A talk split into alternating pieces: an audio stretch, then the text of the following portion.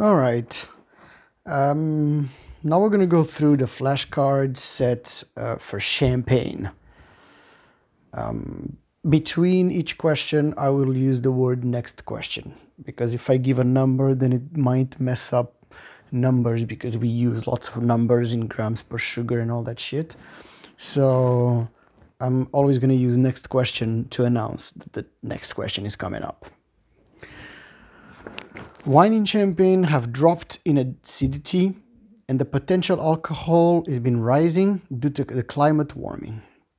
The result has been the conditions to produce more consistency wine grapes, more consistently ripe grapes, and fewer poor vintages. True or false? True. Next one.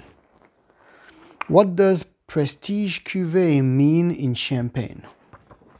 It's the top wines of a house and it's the best sites and the best grapes. Next. In Champagne, which is better, Grand Cru or Premier Cru? Grand Cru. Next. Which soil and site is the best in Champagne? Chalky hillsides. Next. Which are the five main subregions of Champagne? Montagne de Reims, Vallée de la Marne, Côte des Blancs, Côte de Sézanne, and Côte des Bar. Next, is Montagne de Reims a wide plateau or a mountain? It's a wide plateau. Next, in Montagne de Reims, some top villages are unusually north facing, providing excellent cool climate sites. What's a negative of this and what kind of wine does it give? It's more prone to frosts and it gives wines that have high acidity and are austere in use. Next, Montagne de Reims is best known for its black grapes, especially the main five Grand Crus. Which ones? Mailly, Verzenay, Verzy, Ambonnay, and Bouzy. Next, even though Montagne de Reims is famous for its black grapes, there are also important vineyards of Chardonnay. True or false? True. Next, soil types of Grand Cru in Montagne de Reims. Chalky, providing an excellent balance between water retention and drainage. Next, in Montagne de, is Montagne de Reims best known for its black or white grapes? Black. Next, at Vallée de la Marne, where are the major plantings located? Which grape and on which soil? East of Epernay, Meunier on clay, marl, and sandy soil. What kind of wines you find at the Vallée de la Marne? Fruity Meunier and rich Chardonnay that can be blended to early drinking wines.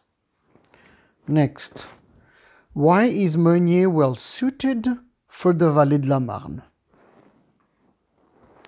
Meunier bud breaks late and the ripening is earlier than other grape varieties, which suits to this frost-prone valley. Next, what's the soil in Côte des Blancs? It's the purest form of chalk, again providing the excellent balance between water retention and drainage, and it's perfect for high quality Chardonnay in Champagne, when you think of great quality wines, it's mostly Chardonnay on chalky soils. Next, what are the four most famous Grand Cru villages in Côte des Blancs? Cramant, Avise, Oger, and Mesnil-sur-Oger. They have vines of great intensity and longevity. They have wines of great intensity and longevity, which tend to be somewhat austere in youth. Next, Côte de Blanc has 95% of which grape? Chardonnay. Next, Côte de Sézanne is mostly planted with Chardonnay and is usually lower in quantity. Sorry. Côte Sézanne is mostly planted with Chardonnay and is usually lower in quality. True or false? True. So think of Côte de Sézanne as a lower quality Côte de Blanc. Côte de Blanc, mostly Chardonnay, 95% Chardonnay, and of high quality. Côte de Sézanne, still mostly Chardonnay, but lower quality. Next, soils in Côte de Sézanne and what grape and where is mostly planted. So in Côte de Sézanne, we have mostly clay and clay silt soils and with some pockets of chalk. Mostly Chardonnay on warmer south-facing slopes, leading to fruitier, riper grapes. Next, which grape is about 25% of the whole plantings at Côte des Bar? So Côte des Bar, all the way in the south, almost close to Chablis, 25% of the whole plant, uh, plantings are of which grapes? Pinot Noir. What kind of soils? Sorry, next question. What kind of soil at Côte des Bar? Côte des Bar has, okay, I don't know how to say this word, Kimmeridgian calcareous marl, also found in Chablis in Sancerre. Steep slopes with stony limestone have a great drainage, helping Pinot Noir to ripen well. Next, why are the plantings of Pinot Noir good for Côte des Bar? Because the lack of Pinot Noir in other subregions make it as a good source of well-ripe Pinot Noir to blend into non-vintage for the northern merchant. So basically, the 25% of plantings of Pinot Noir in Côte des Bar is a good source of well-ripe Pinot Noir for the northern areas that don't have as good conditions to ripe um, Pinot Noir. Next, how many grapes permitted for Champagne? Seven. Next, which are the three main grapes in Champagne that account for 95, oh, sorry, 99% of the plantings. Pinot Noir, about 38%, Meunier, about 31%, and Chardonnay, about 30%. But Chardonnay is on the rise. They're planting more Chardonnay. Next, what are the characteristics of the Meunier grape? So the Meunier grape is early budding, but later than Pinot Noir, which make it less prone to frosts and cooler in the Vallée de la Marne. That's why you find Meunier in Vallée de la Marne does well on heavier soils that have more clay, where other grape varieties would not succeed. It ripens earlier than Pinot Noir. It is sensitive to botrytis infection. It is reliable for fruity wines, mostly for non-vintage, which have shorter time on lees, and is usually not used for long lees aging wines, but you find some exception, for example, Krug. Next, what are the characteristics of the Chardonnay grape? Chardonnay is perfect for autolytic styles of sparkling wine because it has a subtle apple and citrus uh, flavor and aromas that complement the biscuity notes instead of competing with them. It's early ripening, so it's good for cool conditions. It's early budding, but which makes it vulnerable to spring frosts more disease resistant than Pinot Noir, but it is prone to powdery mildew, grapevine yellows, and botrytis bunch rot in wet periods before the harvest. And the yields can be high again without the loss of the quality, which is what makes it attractive to growers. Next, what are the characteristics of Pinot Noir? Pinot Noir, it's early budding and early ripening, which is perfect for cool climates, but it makes it prone to spring frosts. It is also prone to coulure. Yields are more moderate than Chardonnay and they lose quality if it's too high. It's a thin skin, so it's more prone to diseases such as downy mildew, powdery mildew, botrytis bunch rot, fanleaf, and leaf roll. And at the end, at the end, it lends body to a wine. So somehow you could assume that mildew mildew and botrytis bunch rot is very common in champagne overall. Next question. Which grape is the favorite for long lees aging in champagne? Chardonnay, obviously. Next question. Explain the planting system regulation for champagne. So in champagne, you have a maximum inter-row spacing of one meter and a half. So inter-row means from one line to the other. So in between lines, you have a maximum spacing of 1.5 meter and it has an intra-row, which means between the vine in the same line of 0.9 to 1.5 meters with a total spacing never more than 2 meters and a half where this total spacing is basically from one vine to the other on the same line to the other vine on the other line.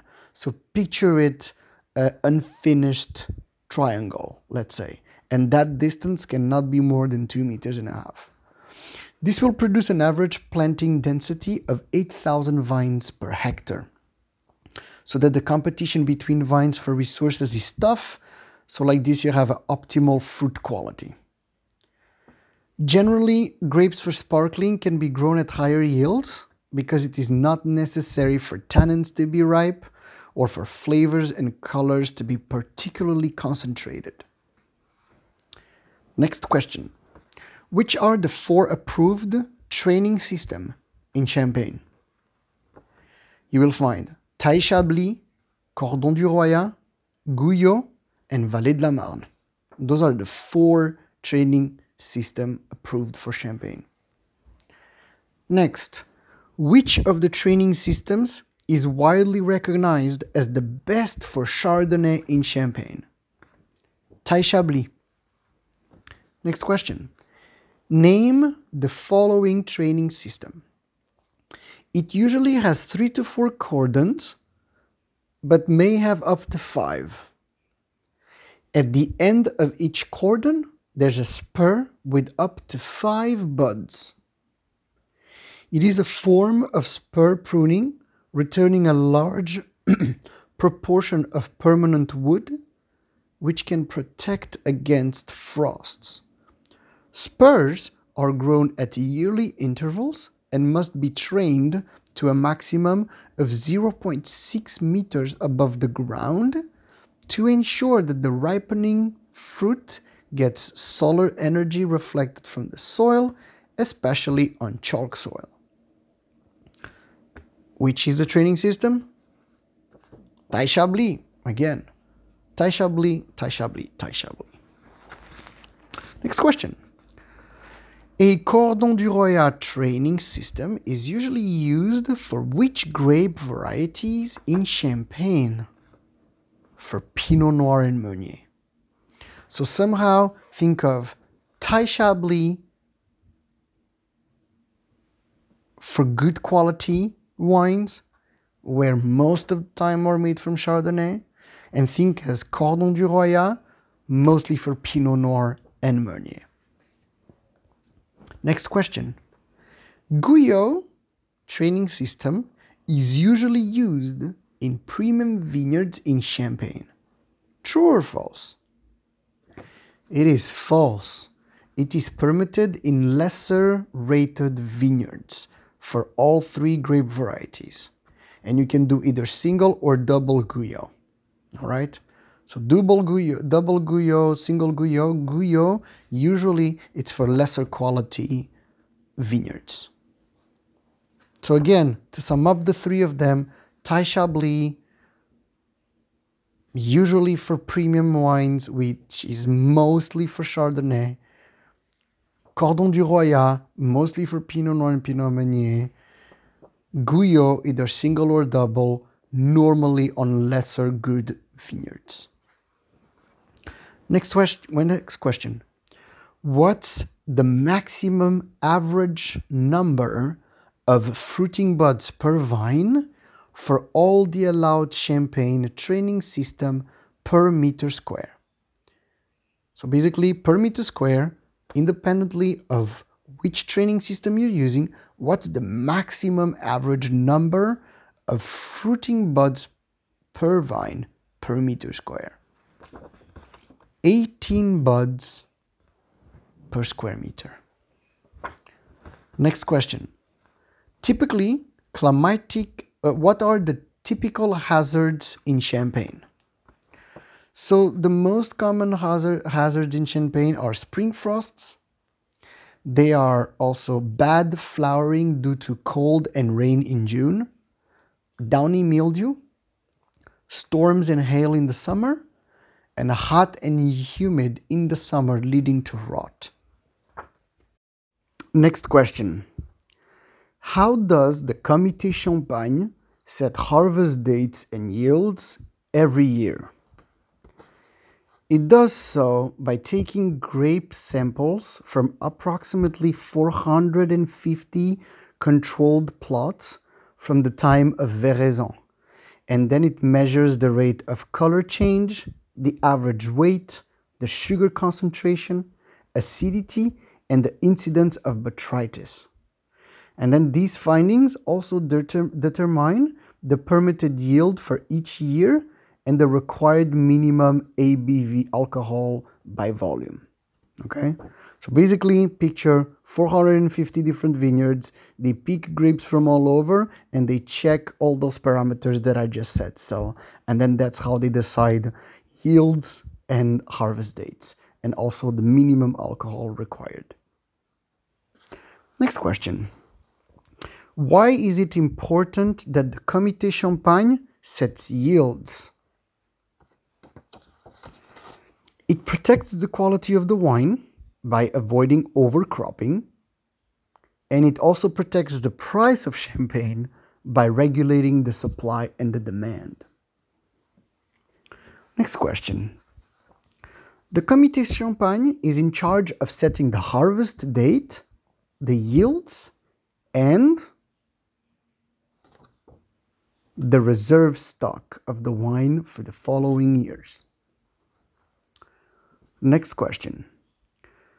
The unit known as marc in Champagne is for how many kilos of whole bunch grapes loaded in the press? 4,000 kilos. Next question. The juice is separated into two fractions when pressed in champagne. Explain. So the juice extraction is extremely limited to two parts in champagne. You have the cuvee and the taille. The cuvee are the first 2050 liters per 4000 of kilo of grapes Remember, you cannot put more, for every 4,000 kilos of grape, the cuvee is the first 2,050 liters made up of both free run and the first pressing. Once you reach 2,050 liters, you, you, you create a second fraction that is called the taille. And the taille is made up of the next 500 liters. And like this, by limiting the total pressing, it protects the wine quality because like this, it avoids over extraction of the phenolics and it maintains fruit flavor. Okay, so that's also what's special about champagne. On top of being controlling about what's the yield they can have every year, when do they, what's the window at they can harvest. There's also a, mani, a maximum of juice you can get per kilo of grapes, which is how they also ensure quality of the juice. Next question. What's the upper limit of yield set by the EU law of kilos per hectare in Champagne? In Champagne, you can have a maximum of 15,500 kilos per hectare. Next question. Why are grapes pressed with a gradual increase of pressure in Champagne? To ensure high quality of the juice with low phenolics and white wine from black grapes. Next question. When pressing the grapes for champagne, the juice is separated into two fractions. Explain the differences between them from a quality and style standpoint. So again, the two fractions are the cuvee and la taille. What are the differences? The cuvee is usually rich in acids and it produces wines with finesse and long aging potential, while the taille lower in acidity but is richer in coloring pigments and in phenolics. Okay. Next question. Chaptalization in champagne is permitted to produce a wine with a minimum of what ABV? 11%. Next question. What's the minimum ABV allowed by EU, uh, sorry, what's the maximum ABV allowed by EU law for champagne? 13%. So you will never find a champagne that is more than 13% alcohol. Next question. What's the most important for blending in champagne? So, blending in champagne is actually critical for non vintage champagnes to create a house style without losing consistency and reducing the influence of the vintage. Next question Why do they have reserve wine in champagne?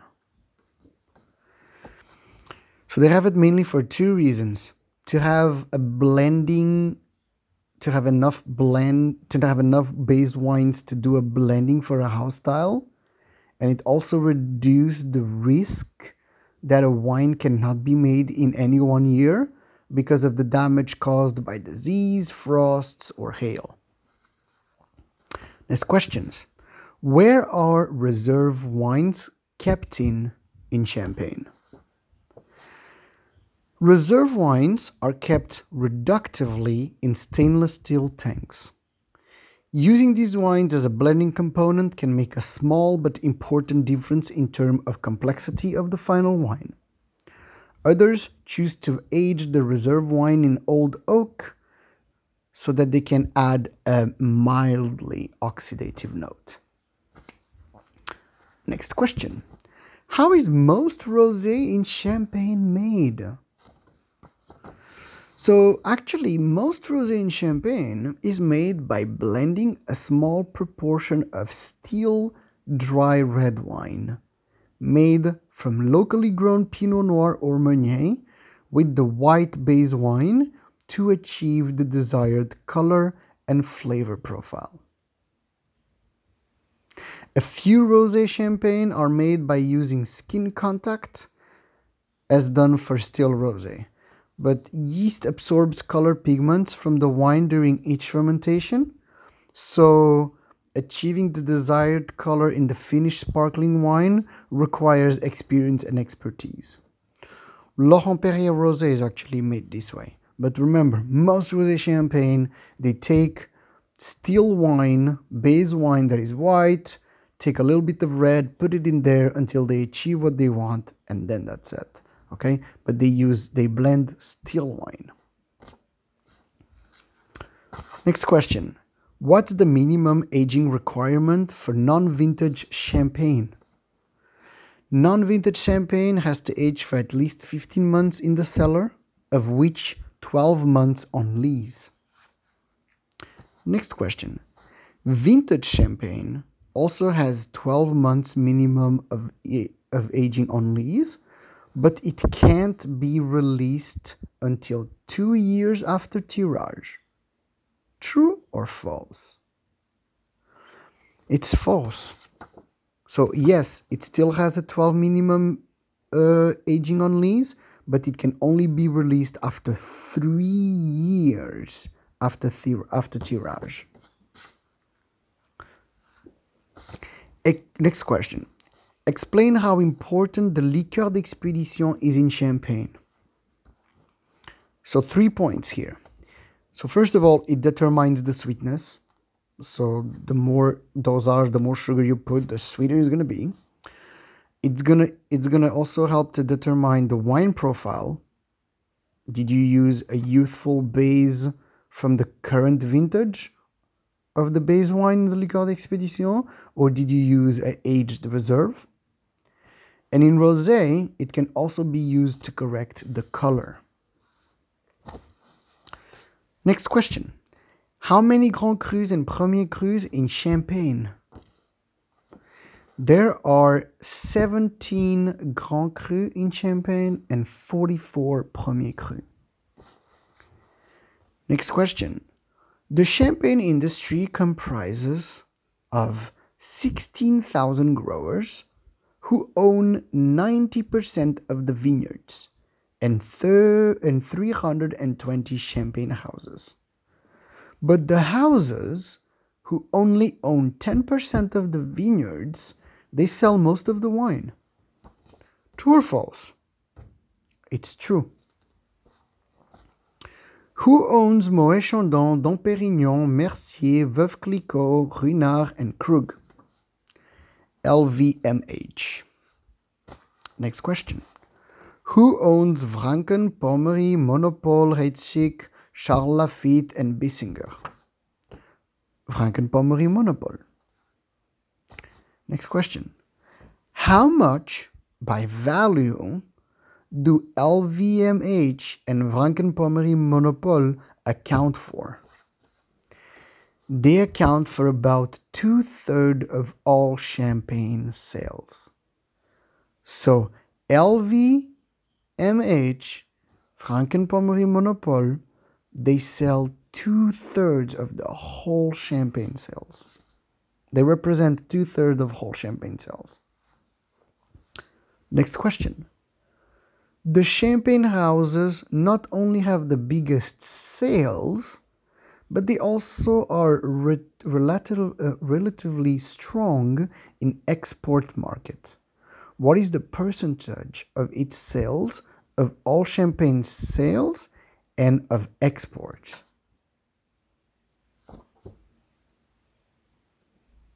So these champagne houses, all of the houses, okay? So now we're not talking only about LV, MH, and Pommery Monopole. We're talking about all the champagne houses, the 320 houses. They represent 73% of champagne sales and it represents 88% of exports. So the houses basically control the export market in Champagne. Next question.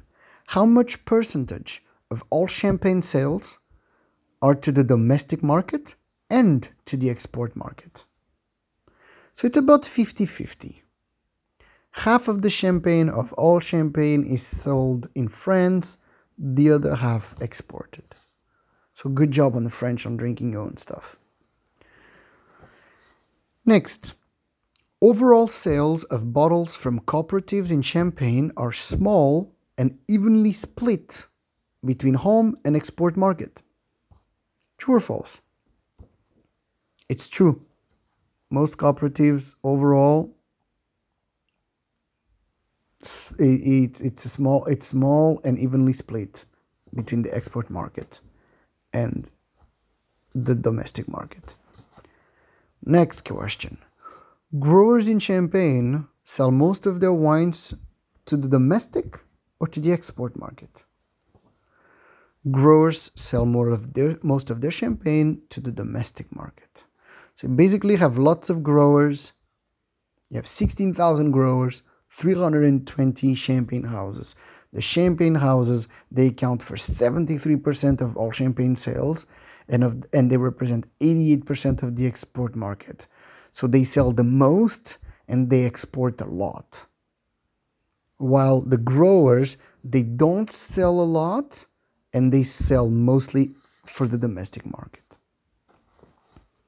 Next question.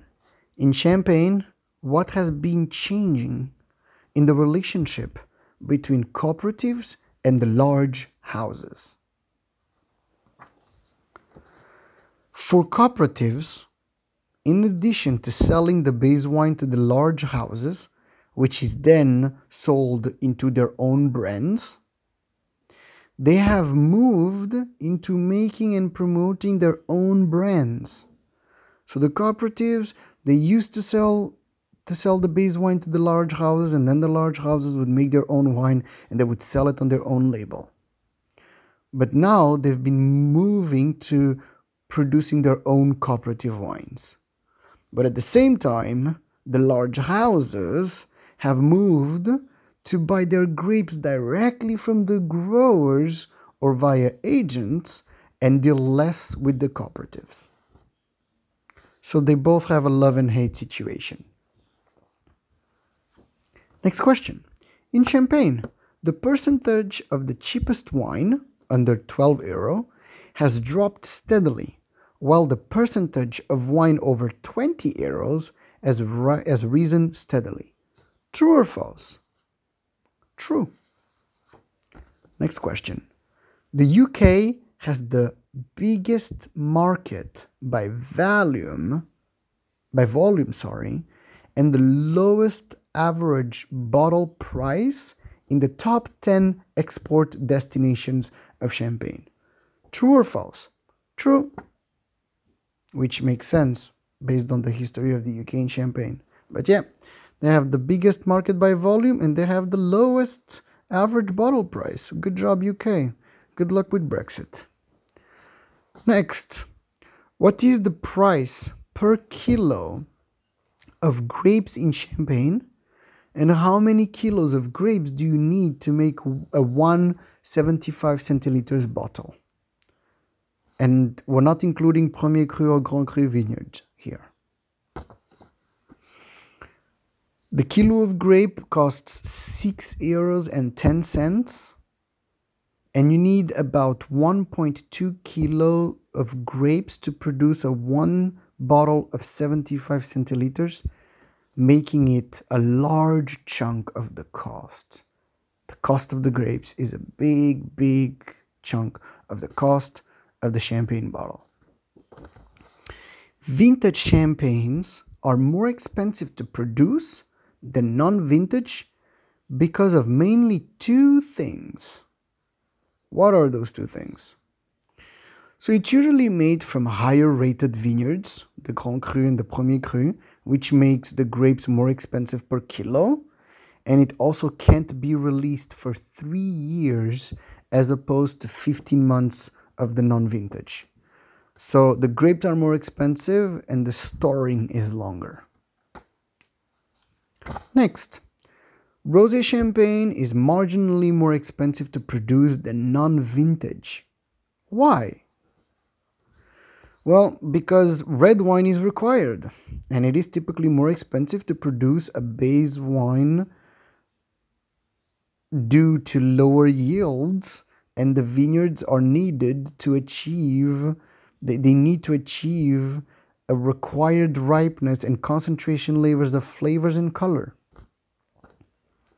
Next question. What is a négociant manipulant in Champagne? A négociant manipulant is a house that buys the grapes, the must, or the wine to make champagne on its own premises and market it under their own label. Okay? So basically, négociant manipulant, they buy the grape or the must or the wine and then they make the champagne in their own houses and they sell it under their own label. What's a next? Sorry, next question. What's a récoltant manipulant in Champagne? So a récoltant manipulant is a house that makes and market its own label from exclusive from grapes exclusively sourced from their own vineyards and processed in their own premises. So when you think of récoltant manipulant, they do everything. They grow the grape, they make their own wine in their own houses, and they sell it under their own label. Next, what's a cooperative de, what's a coopérative de manipulation, cooperative of manipulation, let's say, in Champagne? It's a wine cooperative that markets champagne under its own label, but using the members' grapes. So they buy the grapes from their members and then they sell it under the name of the cooperative. Last two questions. How much is the kilo of grape in champagne and how many kilos needed to produce one bottle? We just had this question. It costs 6 euros and 10 cents the kilo. You need about 1.2 kilos of grapes for 175 centiliter bottle. And the last question for champagne is In the price of a champagne bottle, how much percentage of it was used for the cost of the grapes, for the total production costs, and for marketing? So when you look at the bottle of champagne, 50% of the price, sorry, 50% of the costs are for the grapes. Then 30% production costs, and 20% marketing. I hope you enjoyed it. This was the flashcards of the spark of, of the champagne specifically, and see you next time.